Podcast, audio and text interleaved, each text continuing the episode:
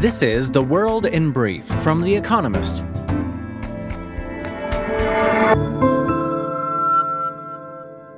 Our top stories. Russia's Ministry of Defense said its forces had captured Soledar after months of hurling regular troops and mercenaries at the eastern Ukrainian town. Ukraine's spokesperson for its troops in the east, however, said that fighting continued and accused Russia of, quote, dispersing information noise. A Russian success would mark the country's first victory in half a year and pave the way to cut off the nearby city of Bakhmut. America's Treasury Secretary warned that the government will be unable to service its debt by June unless Congress raises the statutory borrowing limit. Janet Yellen said that starting on Thursday, the government will have to start repurposing funds to pay its bills. Raising the debt ceiling from $31.4 trillion is needed to avoid a sovereign default.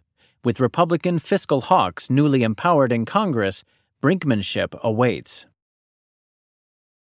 JP Morgan Chase, America's largest bank by assets, reported that profit in the fourth quarter of 2022 grew by 6% year on year to $11 billion. That owed much to higher interest rates and an increase of 48% in net interest income, the gap between lending revenues and borrowing costs. But the bank set aside $1.4 billion in anticipation of credit losses and predicted a quote, mild recession ahead. The Biden administration will seek congressional approval to sell F 16 fighter jets to Turkey, according to the Wall Street Journal. The $20 billion sale of 40 aircraft will be conditional on Turkey ratifying Sweden and Finland's bids to join NATO. Turkey recently put its Russian made S 400 missile system in storage. In 2019, America had canceled a separate aircraft sale to Turkey in protest over that purchase. Brazil's justice minister said the federal police would request that America extradite his predecessor, Anderson Torres, on Monday if Mr. Torres fails to turn himself in. Mr. Torres was in charge of public security during the Brasilia riots on January 8th though he was in Florida at the time and remains there. He has been stripped of that job. There is an order out for his arrest. A New York City judge has fined two companies belonging to Donald Trump a total of $1.6 million for committing 17 felonies, including tax fraud. The businesses were convicted last month of paying their top executives with untaxed perks, such as apartments and Mercedes Benz cars. Mr. Trump himself was not on trial. Britain's economy unexpectedly grew by 0.1% from October to November as pubs and restaurants filled up with people watching the World Cup. The figures suggest that Britain could narrowly avoid recession, defined as two quarters of contracting GDP, at the end of 2022. But strikes continue to weigh down the economy, which is still smaller than it was before the COVID 19 pandemic. And word of the week Narco Corrido, Spanish for drug ballad. These are songs about crime bosses and their activities and are performed by some of Mexico's most popular bands. And now, here's a deeper look at the day ahead. America and Taiwan talk trade. On Saturday, American officials will make a rare visit to Taiwan to resume talks on trade in some ways, this is a trade negotiation like any other. The Americans, led by Terry McCartin, an assistant trade representative, will raise familiar concerns about Taiwan's import barriers, especially against pork and beef, labor standards, and state owned enterprises. But the geopolitical context is unique. Taiwan, which China regards as a renegade province, is feeling diplomatically isolated. It is not a member of either of the big trade agreements in the region, RCEP, which includes China, and the CPTPP, which does not.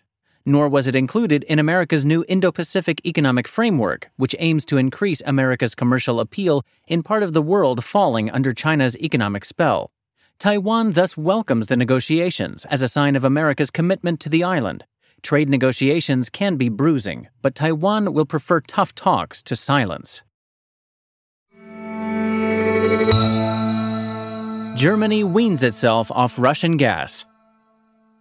On Saturday, Olaf Scholz, Germany's chancellor, and Robert Habeck, the economy minister, will travel to Lubmin on the Baltic coast to open the country's second floating terminal for liquefied natural gas, LNG. It is another milestone in the country's effort to reduce its consumption of Russian gas. Until the end of last year, Germany had no infrastructure to import LNG. Its other terminal opened on the North Sea coast in December. A third will soon open there too. By the end of this year, Germany will have inaugurated half a dozen, providing enough import capacity to cover a third of Germany's total gas needs. To build LNG terminals at such speed has cost the taxpayer billions of euros, but it will help ensure Germany can get through the next winter without gas shortages. Big Brother returns to Africa. One of the world's best known reality television shows returns to Africa's screens on Sunday with a special edition called Big Brother Titans. Contestants from the rival continental powers of Nigeria and South Africa will be pitted against each other for the first time. And there's $100,000 on the line. Spin offs of the TV franchise have been a huge success in Africa since it first aired there in 2003. Initially, there was Big Brother Africa, DSTV, a broadcaster, has often hosted channels carrying nothing but 24 7 live streams of the houses where contestants live together and try to avoid being voted out. The last one standing takes the cash. Showmax, which streams DSTV's content, reported in 2020 that Big Brother Naija, Nigeria, a national version, was its most watched live stream ever. Nigerians made up only half its viewership. As the continent wide edition returns, there is hope that its mix of scandal, romance, and high drama will again have Pan African appeal. Boiled peanuts used to treat allergies. Between 1 and 3% of people in most countries must scrupulously avoid peanuts or risk anaphylactic shock, and the allergy's prevalence has tripled in the past two decades in America. To help sufferers, researchers have been experimenting with exposure therapy using boiled peanuts, which washes out some of their immunoreactive proteins. This may be why peanut allergies are less prevalent in East Asia, where people usually boil their peanuts. The latest results, published in the journal Clinical and Experimental Allergy, are promising. In the trial, 70 children with peanut allergy underwent a year long peanut training regimen. They began by eating some peanut boiled for 12 hours and escalating the dose every week.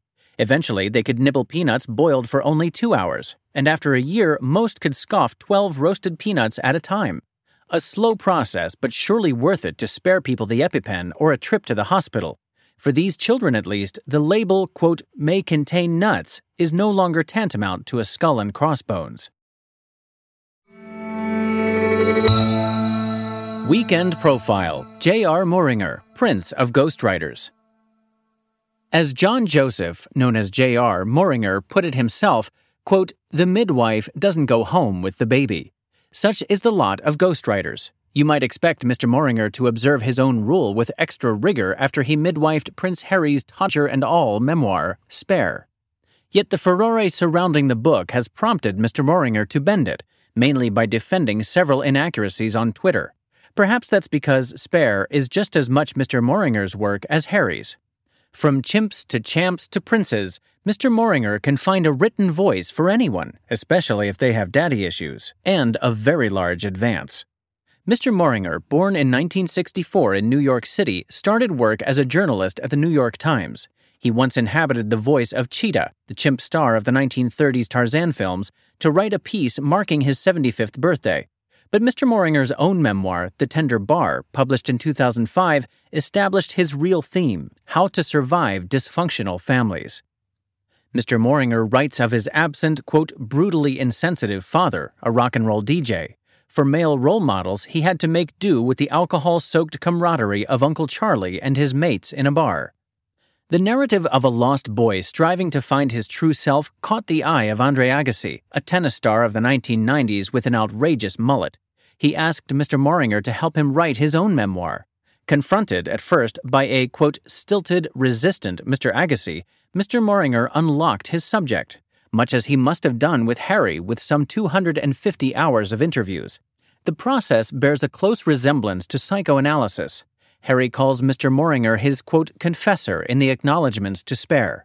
Mr. Agassi's book, Open, was revealing. It turned out that the Wimbledon winner hated tennis. Even the mullet was fake to hide baldness. And, of course, there was the emotionally distant father. so as the publishers must have realized the Moehringer template was a perfect fit for Harry. But what suits publishers may not have best served the prince, who might have hoped to emerge with a bit more dignity. In an age of selfies and social media exposure, however, dignity is not going to sell books. Prince Harry chose the right ghostwriter to do that. Quiz winners. Thank you to everyone who took part in this week's quiz. The winners, chosen at random, were Paul Nathaniels, Toronto, Canada, Rick Mulder, Hilversum, the Netherlands, Chad V. Henry, Cleveland, Ohio. They all gave the correct answers of Master and Commander, Guardians, Titans, Wizards, and the Pelican. The theme is sports franchises that have changed their names the Washington Commanders, formerly Redskins, Cleveland Guardians, formerly Indians, Tennessee Titans, formerly Oilers, Washington Wizards, formerly Bullets, and New Orleans Pelicans, formerly Hornets. And visit the Espresso app for our new weekend crossword, designed for experienced cruciverbalists and newcomers alike.